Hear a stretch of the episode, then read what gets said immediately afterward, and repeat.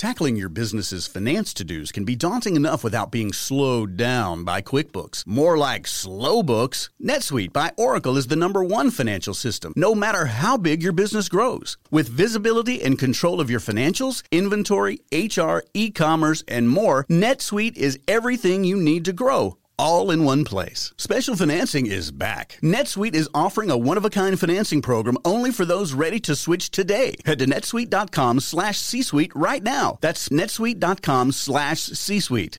Welcome to today's show of If God Had a Podcast. I'm Pavlina, and I am so excited for our guest today. He made his first claim to fame as the boy wonder in the iconic Batman and Robin.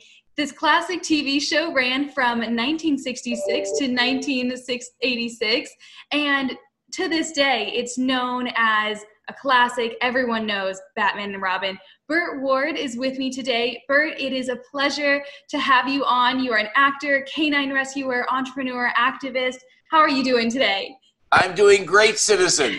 I love it. I love that so much. So, you were only 20 years old when the series began you know, when you started on Batman and Robin. So how was that? And do you think that was a big appeal for the show?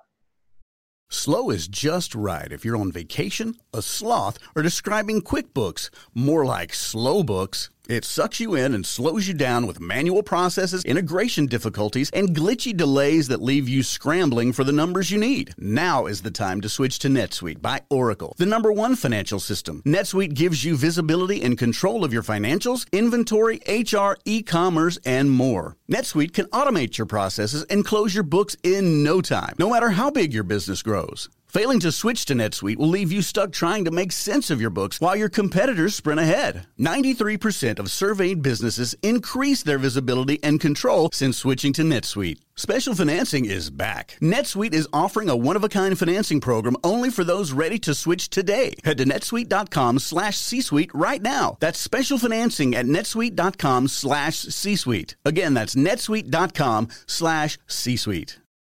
Well, I, I, think it's good that uh, yes, I do think it was a, a, big appeal for the show because it brought in a younger audience. Right. Um, Batman was, of course, a comic book that had been written uh, in the 30s and 40s, and a lot of people uh, grew up reading comic books. Um, but in 1965, uh, ABC Network uh, made a deal with 20th Century Fox, who found this production company to create a Batman TV series.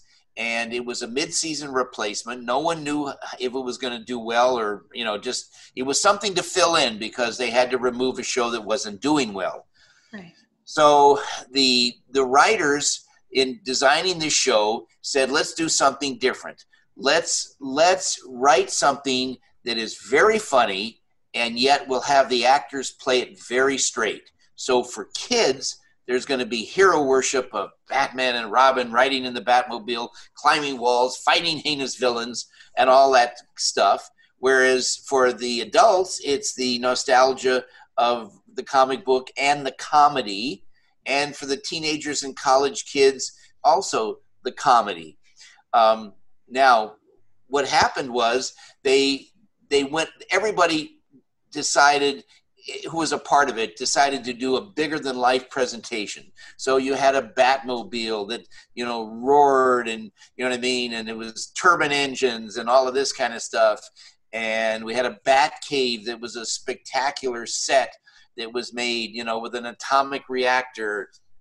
And you you know you had uh, the villains costumes and the villains were so heinous. And i mean they were just the ultimate bad guys you know or bad ladies and uh, and Batman and Robin was so pure, and you know, I mean, the it, the dialogue was incredibly funny for an adult. Okay, but for kids, I mean, they took it very seriously. You know what I mean? I mean, like for example, uh, you know, we're we're we're chasing after these villains, and we're going to run across the street, and I start to run across the street, and Batman stops me. He says, "No, that's jaywalking." We have to go through the crosswalk. Well, here these bad guys are running away, and we have to go up to the crosswalk to oh cross oh and go after the bad guys.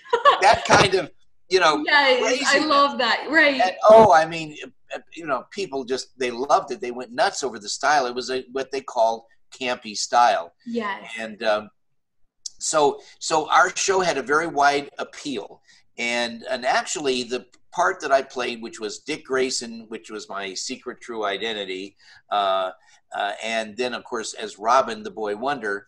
Mm-hmm. Kids, believe it or not, associated with Robin more than they associated with Batman, and I'll tell you why.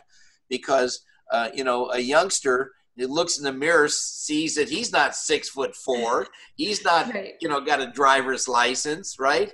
But Robin who you know was young and robin could ride in the batmobile okay he didn't have a license either but he could ride in the batmobile he could climb the walls and he was much smaller than batman and they could you know they felt more aligned with robin right. you know and uh, and so it was but i mean there are a lot of batman fans too don't misunderstand me but the kids seem to feel better about robin because it was more their size and more kind of like something that they could stretch relate to.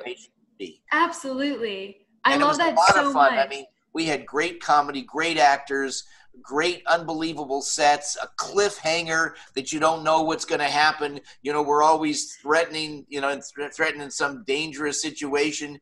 And there was a lot of young kids that were, you know, telling their parents they're so worried that Batman and Robin might not make it and what was going to happen, you know, and the parents would, oh, well, let's see, you know, Thursday night, you know, to two more days and we'll see the rest of the show and it worked really well. People right. loved it, and it, in fact, it was such a huge hit, such a huge hit. It was the number one and number two show in the entire world.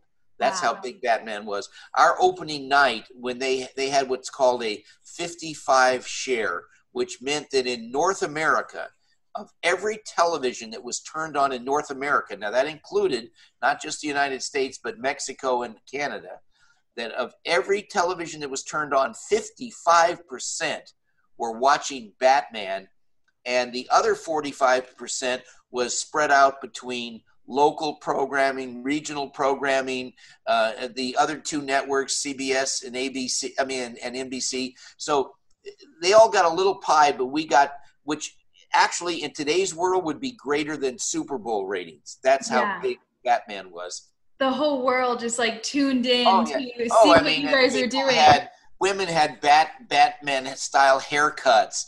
Oh uh, my gosh! Kids were putting uh, you know bath towels around their neck with it held together with a clothespin and jumping off their couches. I mean, there was so much merchandise uh, from you know little Batmobiles to all kinds of Batman clothing and costumes and it, you know it was just a mind-boggling hit and something else we did that was different people that watch television then uh, the way i describe it it's almost like a third party meaning you're watching the good guys or the bad guys but you're in your living room you're really not involved. Right. Adam and i by looking into the camera sometimes and we're, we're like trying to reach through that camera and grab those kids you know that are watching our show. And um, and because we were in people's homes and you know this is just after dinner when everybody's had their dinner it's like seven o'clock at night and they're kind of sitting around and the whole family is together that later on when i would meet people who were children at the time that now are adults i mean they have a special special feeling for adam and i because we were in their home you know mm-hmm. this is in their home in their safe spot in their comfortable thing and we were very much a part of it. And we used to say that we put on our tights to put on the world. You know what I mean? Uh, we we that we were the superheroes that wore our underwear on the outside of our clothes. Uh, right. So, but but we had a lot of fun, and everybody sensed that. And when we made the show, something really unique happened. Normally, directors direct you like oh well walk over here and say that or no can you little be a little more concerned or, or, be more angry whatever it is the director tries to direct you in the case of batman we had so many special effects mm-hmm. things that were hard to make working gigantic quicksand birthday cakes and i mean just all these things that we had a much bigger crew and the director and the producers and the special effects people everybody was focused on trying to make these things work because they didn't work very well you know and they're being built every week a different a different gigantic horrible thing to happen to batman and robin every week and none of them worked very well so adam and i were left alone other than saying okay, you're in the Bat Cave or you're in the Batmobile or you're outside this warehouse or whatever it is, the dialogue, they left us alone and we did it as we wanted. So, and Adam, being the actor that he is, was because he could change his style very easily, and I would adjust to that style.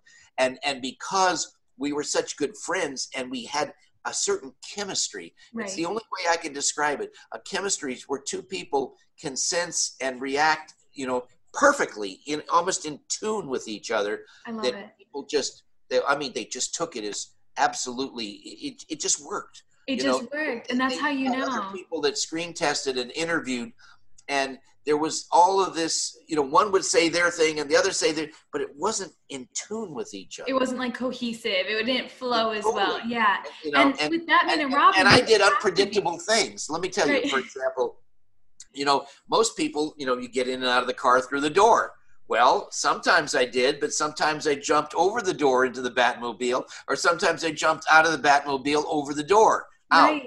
And in the very first episode, there was a scene where Batman and Robin pull up outside this warehouse where, well, actually it's supposed to be a museum that uh, looks like a warehouse, but it's a museum where uh, the Riddler uh, is there with a museum curator, and the Riddler actually has what looks like a gun in his hand, but it's really a cigarette lighter. Okay, and, but it looks like a gun. Right. And, and so anyway, we arrived because we've got this report that he's going to rob the, this museum uh, person, and when we we pull up and Batman, of course, Adam was great. He would screech up in the Batmobile. I mean, really, he'd come in fast. He'd screech. Well, instead of getting out of the car, I stood up on the door and walked in the tail fin to the back of the car when I jumped off. And then they said, "Cut, cut, cut! We can't, Burt. You, you know, we can't follow you. You you didn't tell us you were doing that. We had the camera set up for you to come out the door. We couldn't follow the. We got to redo that." And then they actually put the track down so they could it's a kind of a rolling thing where they could go with right. me but they but you see they let me do these things. And when i did these things and i wasn't calculating oh well i'm on tv so i'm going to do this or that. I just did what i thought would be the right thing to do yeah, you're like so in the moment. You're Robin. Exactly. I love it. Exactly. Yes. So th- that then they started doing that where they're in during the rehearsal we would do what we were going to do, and they go, "Oh my God! All right, we got to go light this. Bring more lights over. Let's do this." And but it really worked. Yeah. And and and when they saw, and and, and in fact, it was, I'll tell you something interesting. The person that directed the pilot, um, his name was uh, Robert Butler. He's still alive and uh, I met him when I got my star in Hollywood Boulevard earlier this year. He came to the to the event, and we had a chance to talk. I hadn't seen him since 1965. I hadn't seen this man in what 50 years, something like wow. that. Five years. Okay, hadn't seen him right, and he told me a story that I want to share with you. Oh, I love that. No, it's it's just so cool. He said, you know he said, I was hired to do the pilot. Okay. And with the pilot show, instead of being one week, they gave us three weeks because they really wanted to make it great. Mm-hmm. He said, the executive producer came to him and said, uh, Bob, he says, we've got this young actor that we hired to play the part of Robin. Okay. And he seems perfect for the part. I mean, he, he is what we believe Robin would be. In fact, when I was hired, they, the executive producer told me that the reason they selected me was because for getting television, if there was a real Robin, I mean, like the real thing, uh-huh. he said, Burt, you it. So we don't want you to quote act. We want you to be yourself and be enthusiastic, which is what wow. I did. Right. So, but anyway, he tells me the story that the executive producer said, you know, I don't know if it's going to be easy for you to work with this kid or not. You know, you, you got to let me know. You know, I'd like you to go talk to him and see if you're going to be able to work with him. You know what I mean? And and he tells me the story that after doing the first two scenes where we did them, to, you know, where, where I was doing the scenes with him, right? And he went back to the executive producer. He says, "Let me tell you something. This guy is so amazingly good." He says, "I know when, as a director, to stay the heck out of the way and let the actor go with what what he's doing because it is better than anything I could direct him to do. Oh my gosh.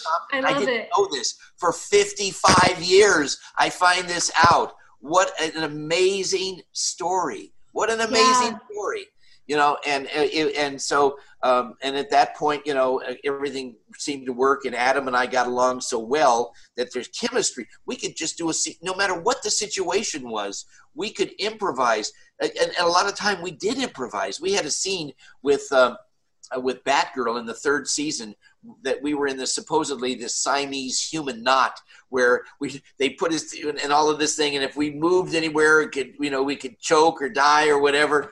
And so we were only supposed to ha- have two lines, like Batman said.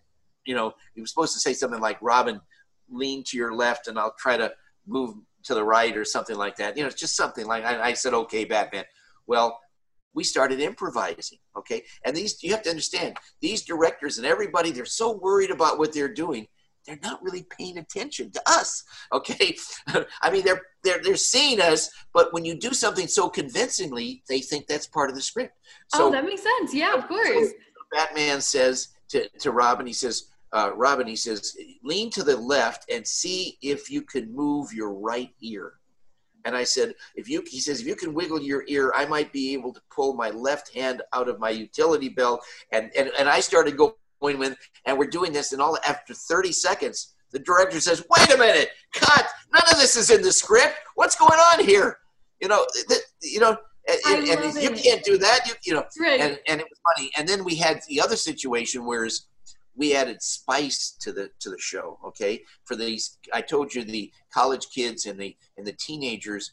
In order to keep them watching, we had to do things that had implications that were other than what we were just saying. Of course. Like double meanings and suggestive things. And you know I mean? So I'll tell you one of those. Okay. Yes, please. And, uh, this is a scene in the, in the third season with Batgirl. Now, we had brought Batgirl for whatever reason to the Batcave. We couldn't let her find out where the Batcave was located, right? So we had to give her a whiff of bat gas. So she's knocked out. She comes into the into the bat cave in the Batmobile, and we wake her up, and we have this dialogue. And now we're going to take her out. So we, you know, we have to give her another whiff of bat gas, and and now she's like asleep temporarily, and right. she's like sitting in the middle. Uh, in, in the Batmobile, and Batman's in the driver's seat, and I'm in the passenger seat, right? And it's supposed to be just a very simple little two lines, like, you know, uh, I say, gosh, Batman, you know that Batgirl is really very pretty. You know, and he has a line like, you know, I'm glad to see that, Robin, that, you know, you're growing up, you know, that kind of thing. Something like that. Very right. well. Adam kept making a mistake on his line. And, and they'd say, cut, cut, we got to do this. All right, let's check the film, this and that, and oh, check the lights, and this, uh, but here we go again. He did this like 10 or 11 times which is really bad. I mean, this is now yeah, that's like a lot. Put the whole production in danger of of not completing, and time is money in the studio business. This is I mean, that's why they call it show business. It's really business as well as for show. And I kept saying to myself, "It's such a simple line. Why is he Why is he goofing up with this?" And then I started to think, "Wait a minute, he's doing this on purpose." He is doing this until they get to a point where they're going to have to use whatever it is he says when he finally says it because they're going to be so far behind that they're going to have to just print and use what he says. Oh my gosh. Okay. Okay. All right. You have to say this very, you know, so, so here we have it. Now this is like the 12th or 13th take and they roll camera action. Gosh, Batman, you know, Batgirl is very pretty. He says, I'm glad you noticed that, Robin. It shows the oncoming thrust of manhood. And that's what he said. And the director said, "Cut, cut, we got it. Let's move on." Well, that has that has a certain implication to it, doesn't yes. it? And, and, so, two or three weeks later, after the show is edited, and then the show airs, and so it was about six weeks until then. All of a sudden, in come the censors, mm-hmm. And call, and we're called in. What do you mean? Said you can't use that word thrust of manhood. You know, whoa, what, what? You know, I forgot my line, and this. No, no, no. This was snuck in intentionally. Right. You know what I mean? I mean, he'd have he. I mean, and when we would do appearances, Adam was very unpredictable. See, that's why I loved him so much. He was right. so unpredictable. You never know what he was about to say. and it could get very spicy very quickly.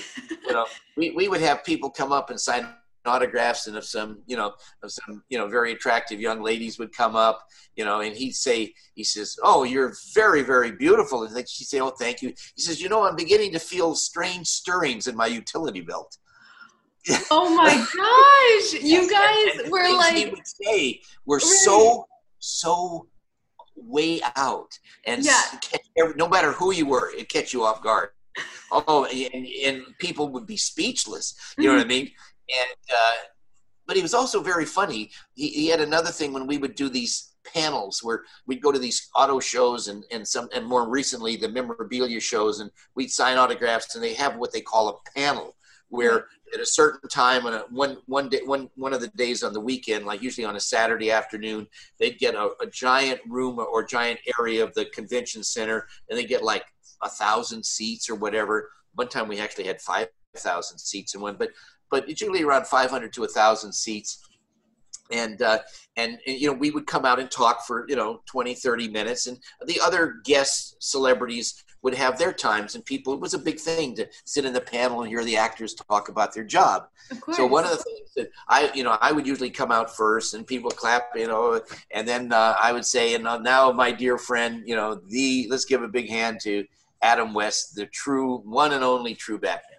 Mm-hmm. So they, they, you know, clap, and he'd come out, and he would walk up to the edge of the stage. He says, "Ladies and gentlemen, I'm just going to stand here for a few extra moments and let you admire my incredible physical development."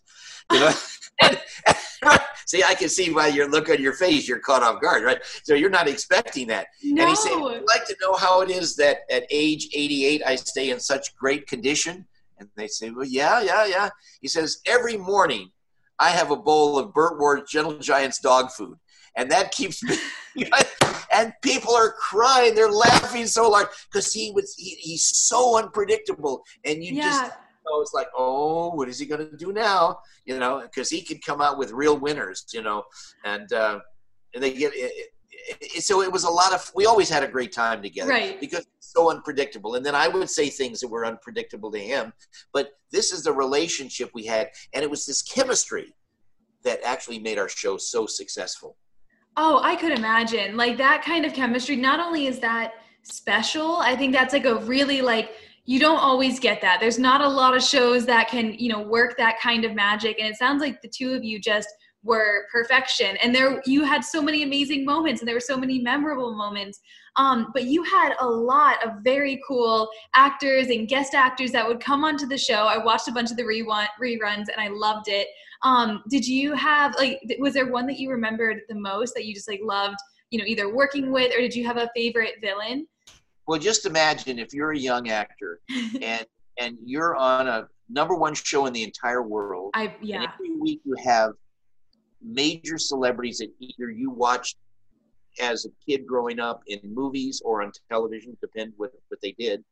And you know, you're awed by them. You know what I mean? So right. I was like a kid in the candy store where every week it was somebody that was like a major star. So yeah. I was blown away by all of them, and I got to literally, uh, you know, uh, sit there between the shots and be able to talk to them. And they were all very nice and very cordial and and it was a it was a really enriching environment you know i don't know how else to say it it's like it was very special I love that so much. And as you were saying, you kind of did whatever you wanted to do. So did Adam. And you would like walk around the car. Like, I think that's amazing. Did like, were there ever a lot of injuries? Like, did you guys have stunt doubles? Like, oh. how, you know, it seemed pretty tame oh. compared to most shows today. But yeah, yeah, there was a lot of injuries for me. Oh, gosh. Oh, really? Yeah, I, I went to the hos- emergency hospital four out of the first five days with second degree burns and broken oh nose and stuff like that. Oh, yeah, it's very dangerous. Uh, in the very first shot on the very first day, I mean, you talk about starting off on the wrong foot. Right. Okay, in the Bat Cave, which is in Bronson Canyon in Hollywood. There's a mm-hmm. real cave there, and you know we had to get there early in the morning. I'm there at six in the morning. I'm wow. in makeup. I can hardly keep my eyes open. They're putting makeup on me. Then I got to get in this very onerous costume. Let me tell you, it's not comfortable at all. I wouldn't. I wouldn't recommend it to anybody. Okay, so.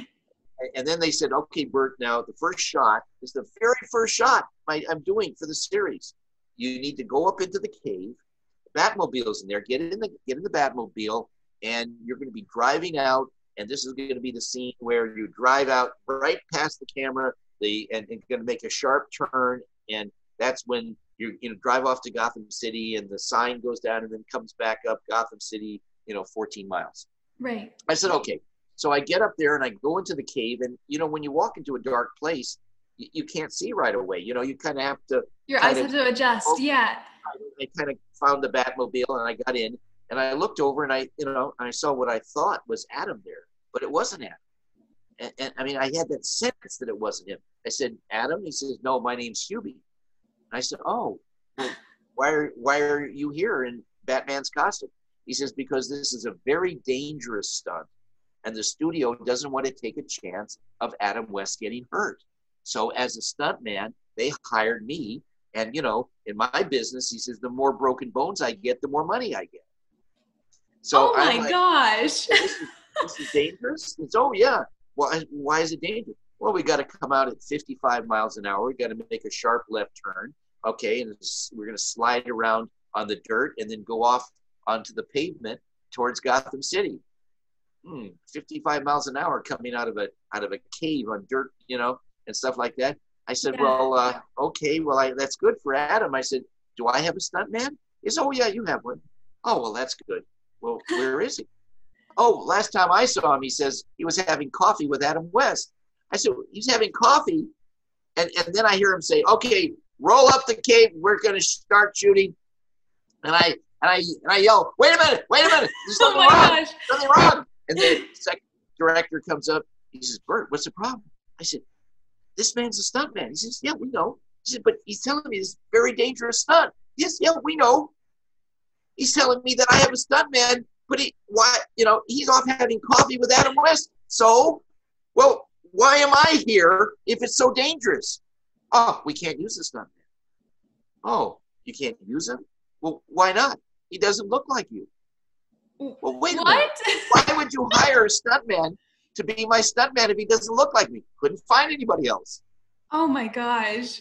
Besides, you're going to be very close to the camera when they make that sharp left turn. The car's coming right out at the camera, straight out, very fast. And when they make that turn, your face is going to be just like a foot or two away from the camera. So they're going to see that it's you. Yeah. You know? And and I said, Oh, okay. All right. Uh, Were you terrified? Were you scared? Well, sure. I mean, you know, when the guy oh, tells man. you the more broken bones he gets, the more money he gets. So, so now, I wouldn't feel safe riding with him at all. I know. Well, now, oh, uh, there's another thing that happened on the ocean with him and really got me, nearly got me killed. But in any event, so now I'm sitting in the in the Batmobile with no seatbelt. There's nothing to hold on to. Oh my gosh! There's no like bar at the top. This this curved windshield. It's only about a, like a quarter of an inch thick, and you can't really hold on to it very well. You know what I mean? Mm-hmm. So I'm holding onto that for dear life because there's no seatbelt, no nothing. And we come out at 55 miles an hour, and he the, he did it perfectly, except one bad thing happened. Unexpectedly, my door flew open, and when it flew open, it knocked the cameraman off the camera truck. It knocked one of those giant arc lamps down. If it had landed, somebody would have killed him. It threw me to the opening, and I just kind of, out of like I don't know reaction, threw my arm behind me, and luckily I got my little finger around the gear shift knob that kept me from falling out, but it took my finger out of joint, which is horrible, incredibly painful. So now it knocked the cameraman over. Now there's dust and there's a whole dust everywhere. You couldn't even see. But people are running up, you know, because they stopped. The car stopped, okay, because right. of the accident. And they get they get to me. They said, "Burt, are you okay?" I said, "Yes, but my hand is killing me." And even though I'm wearing a glove, my finger's already twice the size. Oh gosh! Being pulled out in the swelling, like dislocated kind of thing, yes. or oh gosh. And and and so they said we got to get you to a hospital right away. And I said, okay, okay. I'm holding my hand like this. I said, well, show me where's the car that I'm going to go to. So, oh no, we can't leave now. What do you mean? We didn't get the shot. He oh said, my gosh! You got to get the shot. Wait, you had to get the, the shot first. Yes. Oh so my it, gosh. Seven thirty in the morning, and at noon I left for the hospital after shooting three more takes. With the same guy oh, driving. It was your finger. It was like was your hand just like? Never stopped hurting. It was hurting the whole time. Oh my gosh. that was day one. Yeah. And then day two, I'm, I'm, I'm, I'm in a burning car that's supposed to be burning, and and the Riddler is above me, and I'm down inside a car that's on its side burning. Right. Okay. And he's supposed to climb up and jump down. I'm supposed to climb up after him and jump down. And and it was the scene. Yes, it was on fire, but something bad happened. It wasn't expected. When he jumped down, and I got to the top, just where I'm about to jump, and the car blew up unexpectedly. It blew up. And just imagine, all I saw was the ground coming at me so fast. Okay, I'm thrown to the ground. Okay, all right, second degree burns in the back of my neck, bruises on my face, you know, possible concussion on, on oh, my head. God. Okay, that's that's then off to the emergency hospital. Okay. This was on day two. Day two. Day three. Oh my god. I'm, surprised you made it out alive. I'm really surprised you guys were able to do this show for so That's long. I tell everybody. I didn't think I was going to survive the first week. Oh my gosh! I'm tied down to the Riddler's table, okay, and Batman is supposed to rescue me. And how does he rescue me? This is supposedly in a subway, okay, area, and he was going to blow a hole through the wall. They use uh, they use um, balsa wood, this very light wood. They build what's it's like a fake wall. It looks like a real wall, but it's supposed to fall apart real easy. Okay. And you put a small charge with it. it, it it's it's a, a, magnesium. It's very loud and, and very bright, but it's still a smaller charge than, than okay. Well, they tried that and it didn't work because the people that built the set had forgotten to build a breakaway wall. They built a, a like we build a house with two by fours and and and and it's strong and there's no way they could cut it up or they had no time. So you know what they did? The special effects guys got two half sticks of dynamite and they nearly blew the entire soundstage down.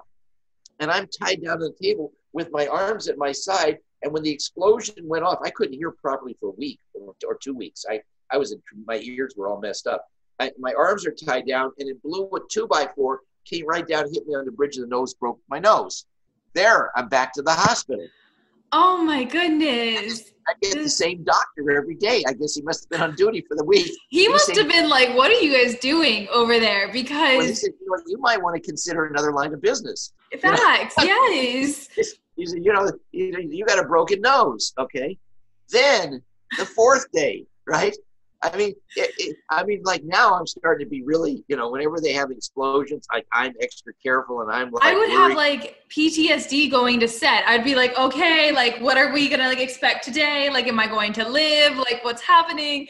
Right. Like, well, so, anxiety. So here, well, so here, here's what happened on the fourth day. They said, Burt, this is a very expensive shot. Now, this is back in 1965. Right. So they said this shot's going to cost us a quarter of a million dollars for one shot. Just one shot, one quarter of a million. Now, in today's money, that would be about $4 million. That wow. would be about $4 million for one shot. And they said, whatever you do, do not move. Because yeah. in the shot, this is in the very beginning. I don't know if you watched the first episode where Batman goes into this discotheque. That's where he does the famous Batusi and he's mm-hmm. drugged. And then I jump out of I'm about to jump out of the Batmobile and the, the, the Riddler shoots me with a dart in the arm and I pass out and he runs around to get in the car and hits what he thinks is a starter button, but it's really the um, it's the it's a, a, button that sends off an alarm. It's it, you know what I mean? It, yes. Okay, and when it sets off the alarm, fireworks shoot up from those three metal tubes in the back. I mean, real fireworks shooting like hundreds of feet in the air oh right? Oh my gosh. Oh my gosh. when they shot this, they told me that Burt, once you're knocked out, you can't move. No matter what happens, Burt. No matter what, you can't move. Okay. So the scene goes good. I mean, they, they, I get shot with a dart. I pass out in the passenger seat. He comes around and gets in. He presses what he thinks is a starter button. The fireworks go off, and he jumps out and runs around. Well, guess what? Those fireworks, which are real fireworks, when they go up in the air, they come down, don't they? They come yes. down. Yes. They're coming down and burning through my arm, burning through my scalp, burning through my legs, burning through my costume. Real burns. incredibly painful. And I didn't move to protect them. And I got second, you know, second degree burns all the way through. Uh, I mean, all, all, it was just, you know, my scalp and everything. It was incredibly painful. So anyway, that's the first four days. So I didn't think I was going to make it the first week. And the studio, they're very smart. You know what they did? What? They took out this multi-million dollar life insurance policy on me. Oh, that makes sense. There you go. And then by the end of the third season, when we were going to go off the air, they gave me extra dangerous things to do. I thought they were trying to collect on that policy. Oh my gosh, that is insane. I don't know how like if I was getting second degree burns, I don't know if I'd be able to lay down like and stay still. You know, I don't care how I know. I don't care how I much know. money they spent on I wouldn't know what to do. Like that is just insane. Yeah. So it was believe... it was a lot but but there was good times too, you know. Right. So I mean so when you look at it and it was such a huge hit and mm-hmm. it affected people all around the world. And I and I love working with Adam. He and I were such good friends and and my gosh, the people just the fans were like you know, kids that they diehards. They were just yes. Oh, I mean, yeah. they just like it's like oh my gosh, and and you know they would come up and when we would autograph things, and the parents would bring them up, and and and like the kid would be so excited. Oh, thank you, Daddy, for doing this, and like the father's like, oh man, I'm a hero. I brought him to see Batman and Rob, you know that kind of a thing. Yeah, it's like so they it, they knew that that was like the gift of the year. Right. it, it was still a wonderful, incredible experience. Dangerous, and yet a lot of fun. And uh, it was great actors to work with. It was an amazing. I you know I wouldn't trade it for anything. I, I would have preferred less you know broken bones and stuff like that. but but overall, it was still a fantastic, fantastic time. I I completely believe that, and no matter like the experience, I still think that would. You have so many stories, and you have so many like amazing stories to tell, and I just I love that so much but we see superheroes differently today. You possessed magic on the TV screen for millions of young people back then, and it's really timeless.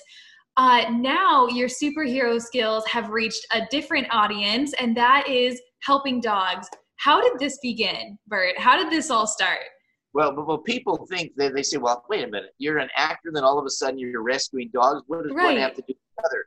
I, and I, I like to say that when I was playing Robin, I was the Cape Crusader, and now I'm the Canine Crusader. I love it. Yes.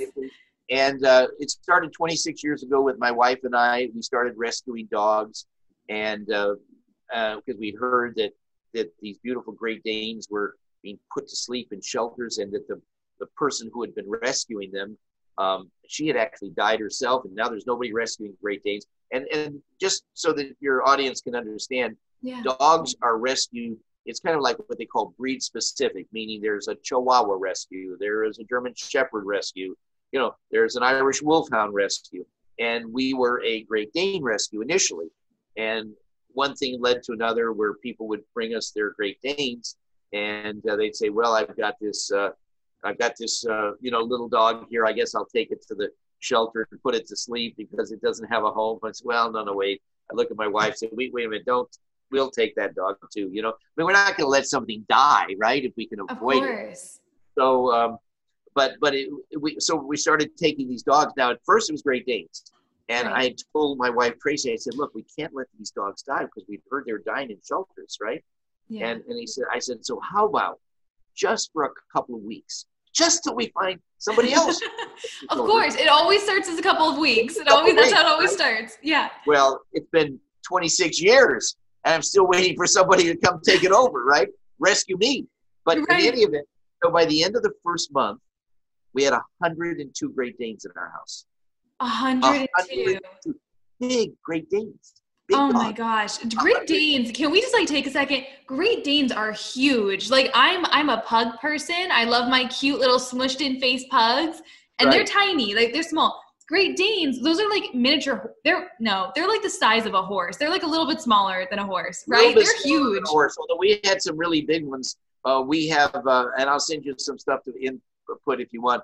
Uh, we one of our dogs stood on his hind legs, seven feet five inches tall, four inches taller than Shaquille O'Neal, the basketball player, and wow. weighed. This one weighed 285 pounds. Okay. Oh my gosh. Now that, that that is a dog. Like, does that dog sleep in your bed? Like, is that the kind of? yeah. Well, yeah, we have 50 in our bed all at one time. Now they can't all get on the bed, but they're all around the bed, and you probably got 10 or 15 on the bed at any one time. Oh And, my uh, gosh. Yeah, well, if you get a chance, go to our website, gentlegiantsdogfood.com.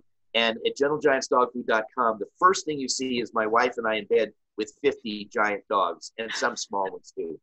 Okay. I mean, the bed can never get cold. I don't think you guys could ever be chilly. You know what I mean? Like going to well, bed. no, the, actually, it's interesting you brought that up because the body heat of dogs is much higher than that of a human.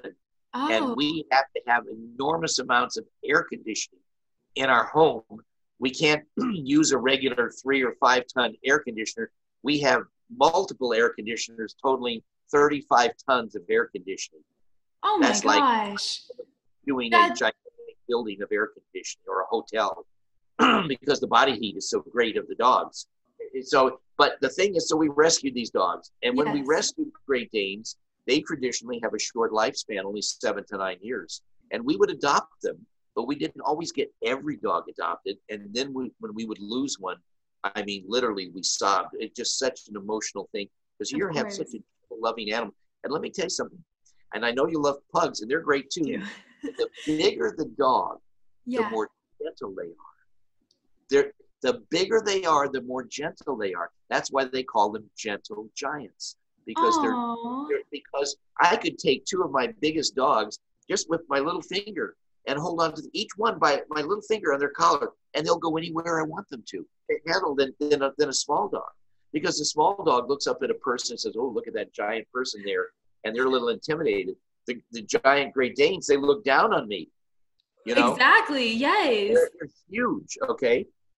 And, uh, Wow. so in any event, they because they didn't live very long, my wife and I were so upset when we would lose one that we vowed if we could, if we could find a way to help them live longer, we would. Mhm. And having lived with 15,526 years, let me tell you something, that's 24 hours a day, seven days a week with Oh, all these dogs. Always Yeah. a minimum of 50, always a minimum of 50 in the house, right? So wow. we developed feeding and care techniques where we feed and care for dogs differently than other people do. And by the way we did it, we refined it such that our dogs, just by the way we feed them alone, will live an average of three to four years longer, just by the way we feed them and care for them. Oh my Then- gosh. Our Great Danes, instead of living seven to nine years, were living 10 to 12 years. That's huge. But we wanted to see if we could get them to live longer. So we decided the only thing we could think of that we hadn't done was make their food. And because we could afford it, we vowed we would make the finest food there was, whatever we could do, no matter what it took financially, because we were making it just for our dogs. We never thought about selling the food. You have to understand, we're, you've got 50 some odd dogs in your house. You're so occupied with those dogs. You can't think of any long. other dog. There, you got enough in your house. exist, right? the whole world doesn't exist. Anyway, so we we went to make the food, and we thought when we made it, you said, you know, if we use the best of the best, we do everything the best, maybe we can help them live a year longer, maybe two years longer, right? And then we found out something that was very upsetting to us, and it changed our lives forever. And Yeah. here's what we found out: dog food companies know something the average person doesn't know, which is the more fat they put in dog food, the hungrier it makes dogs. This is about really. yes, and the more hungrier your dog is, and the more you feed them, the more dog food you buy. Dog food is full of fat intentionally, and not only is it full of it on the inside, but I tell people all the time, go Yeah. feel your dog's food, feel it in your fingers, you know, and then put the kibbles down and rub your fingers together. See if you don't feel that slightly greasy feeling. It is Everybody- greasy. Yes. Right. You know what that's doing? That's killing your dog. Let me explain to you how. Okay. Uh, all right. Think Oh my this way. gosh. I'm going to go back. Like, my mom has three pugs back home in Florida, and I'm going to, You have to feed our food, and I'll tell you yeah, why. we can't Let do me that. tell you why. So what happens is, think of it this way: you would never take a can of bacon grease and pour it down your garbage disposal at home, would you? No. You would never take animal fat and pour it down there because you know that unlike water, that evaporates. Right. Animal fat coagulates. Yeah. It hardens. And when mm. it hardens, it's like cement. And if you took a can of bacon fat or chicken fat and poured it down your garbage disposal and you let it sit there, you would have where you have to literally buy a new garbage disposal. They'd have to tear out the pipes and put new ones in. Yeah. So you say to yourself, when you realize that animal fat, when it hardens, will ruin a metal garbage disposal, what do you think that metal, I mean, that that that that animal fat is doing to the arteries and intestines Exactly. of your bugs when every single meal, every single bite, every single kibble is Mhm. encapsulated in animal fat. It's prematurely killing dogs. That's so messed up. That so. our dogs, if you felt our food, it's so dry, Mhm. and and you rub those kibbles hard enough, you can make a powder of our food. Yeah. And, and, and, and, and they're not greasy, It's not greasy on the outside. Okay? Right. And, and, and now here's the interesting thing a dog's body, and so is a cat's body, they're kind of amazing in one way. Given enough time, that grease and stuff that's in their intestines, the Yeah. body will reject it and it will get it out of the dog's system, the cat's system. It will Oh, reject that's so good. So like if they eat your food long Right. enough. So uh, what, what happens is they, they in a month it'll come out. But with all those other dog foods and cat foods, it's just putting that fat right back in. Right. So they that their, their their arteries are clogged, their intestines are clogged, the nutrients can't flow freely throughout the body. right. Well, with our food, it doesn't put the fat back in it. Do you, do you understand? Absolutely. It allows that once the fat is out, now the arteries and intestines are clean and open. And when the dog eats our nutritious food, all of that is now rushing through the body to bring nutrition to the dog.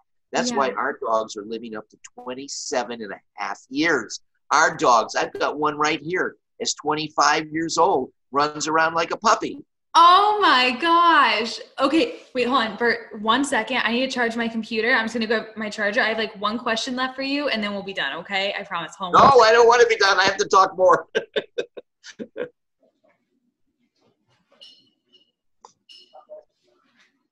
Not yet.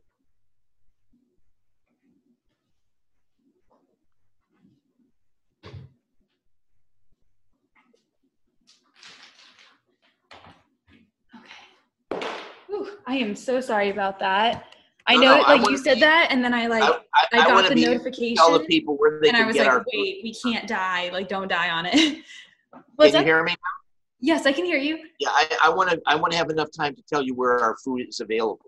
Where, yes, and- and people can get absolutely, uh, absolutely. That's why I want. That's why I had to plug in the computer. A little bit of time. So, Yes. but let me finish. okay, I'll just pick up and talk. Okay. Yes. So one of the ways that we have dogs living so long also is that we do not use genetically modified organisms in the food. You've heard about GMOs, Of right? Of course. Yeah. On our website, gentlegiantsdogfood.com, there's a section that we talk about our special feeding and care program. That's the name of it, where your viewers and listeners can go there and they can read about how is it that we actually have these dogs living so long? What do we do step by step? Right. But one of the things there on- on that page is a video that we got from other veterinarians who, all these prominent veterinarians, put a video together. And basically, what they're saying in their video is that 20 years ago, they, they would only see one or two patients a month, dogs or cats that had cancer. Now they're seeing five to 10 a week. And they attribute that to the genetically modified organisms in the food Right. almost all the other dog food companies use genetically modified organisms because i mean it, it- it's not that they ask for them but the food is cheaper with, that Right. way it's very expensive to get it without gmos in the food you know what i mean when 90% of rice and, and, and grains have it in there so it's, so it costs us much more money to do it the right way but the results are so dramatically different and our dog food is called gentle giants and it's dog and puppy food. And we also have our Gentle Giants cat and kitten food. And we lost two cats, by the way, last year. One was 31 years old, one was 32 years old. Unheard of to live that long.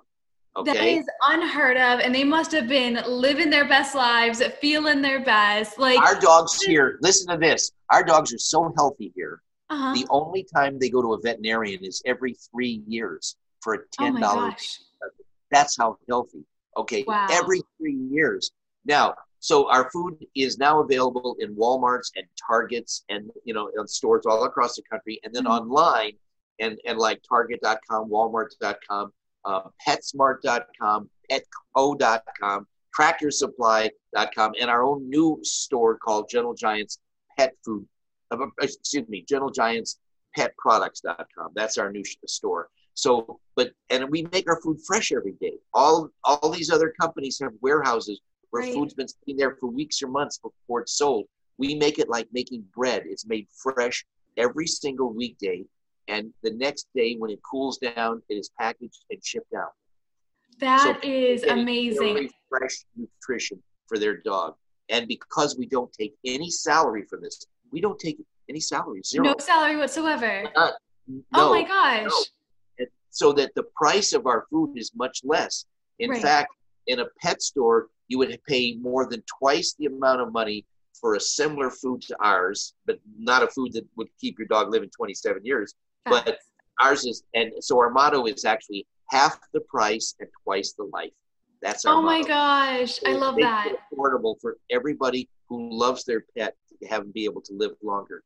And your pugs can live so much longer. Most people tell us when they switch to Gentle Giants that yeah. after a month, you know how I told you about the month it takes for the grease and stuff to come out of their system.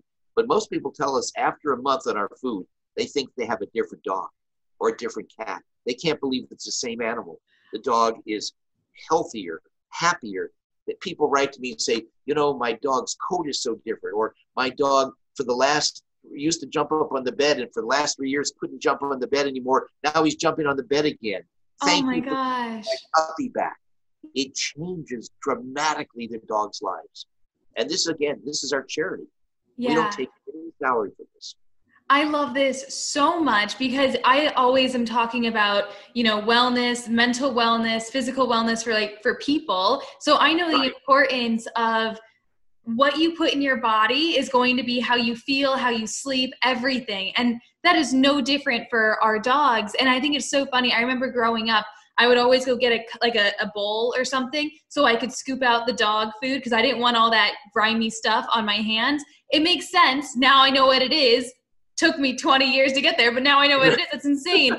I can't believe that, but I just I'm so thankful for what you do because I love dogs so much and dogs should be, you know, living their best lives and, you know, be that happy little puppy all of the time and and I love that you are able to give them those extra years that you know obviously they deserve five to you know. ten more years or, and yes. sometimes more. More than half of the dogs we have here now in our rescue have already lived twice their normal lifespan. That is twice incredible. already. so is gentle giants product dog and puppy food. And and also a gentle giants cat and kitten food.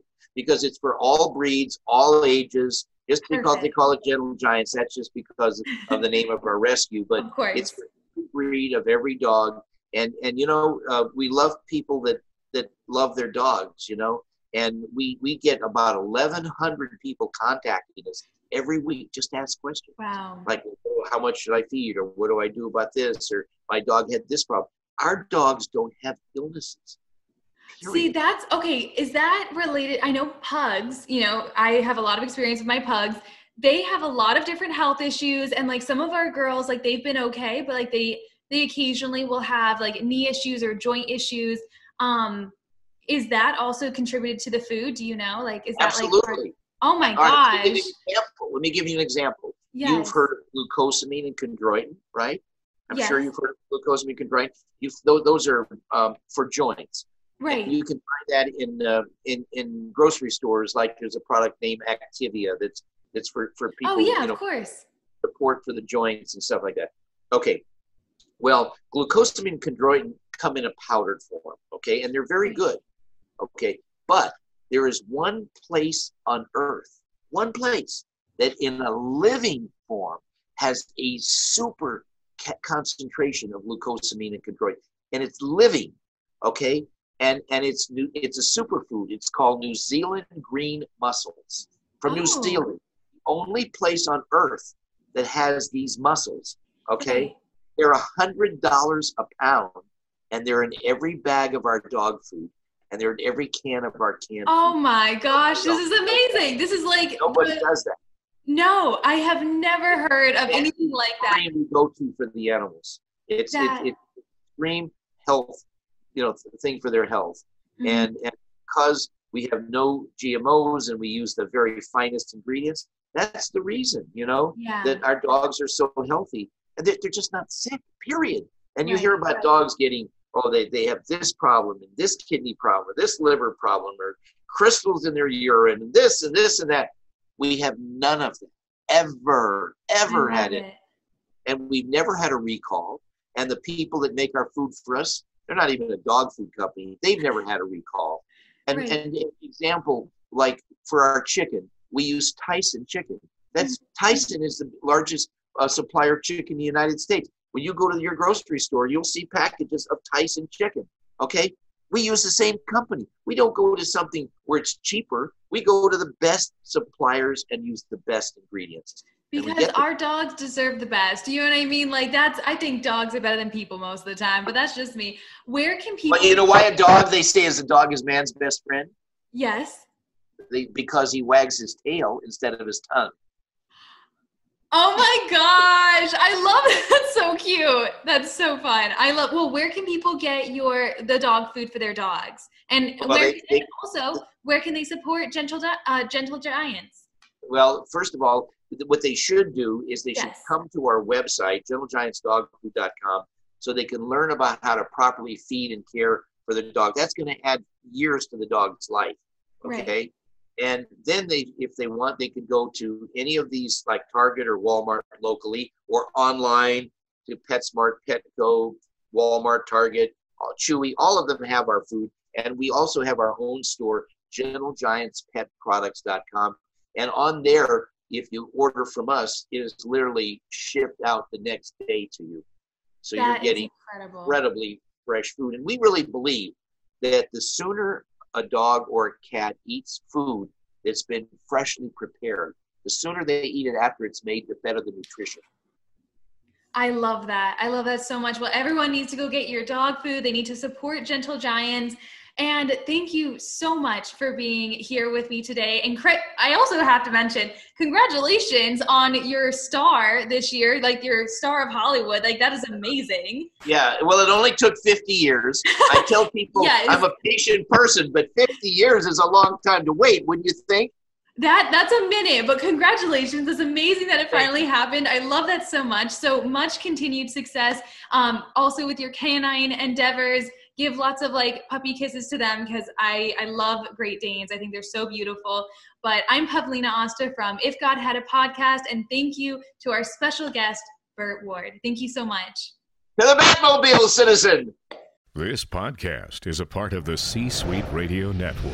For more top business podcasts, visit c-suiteradio.com.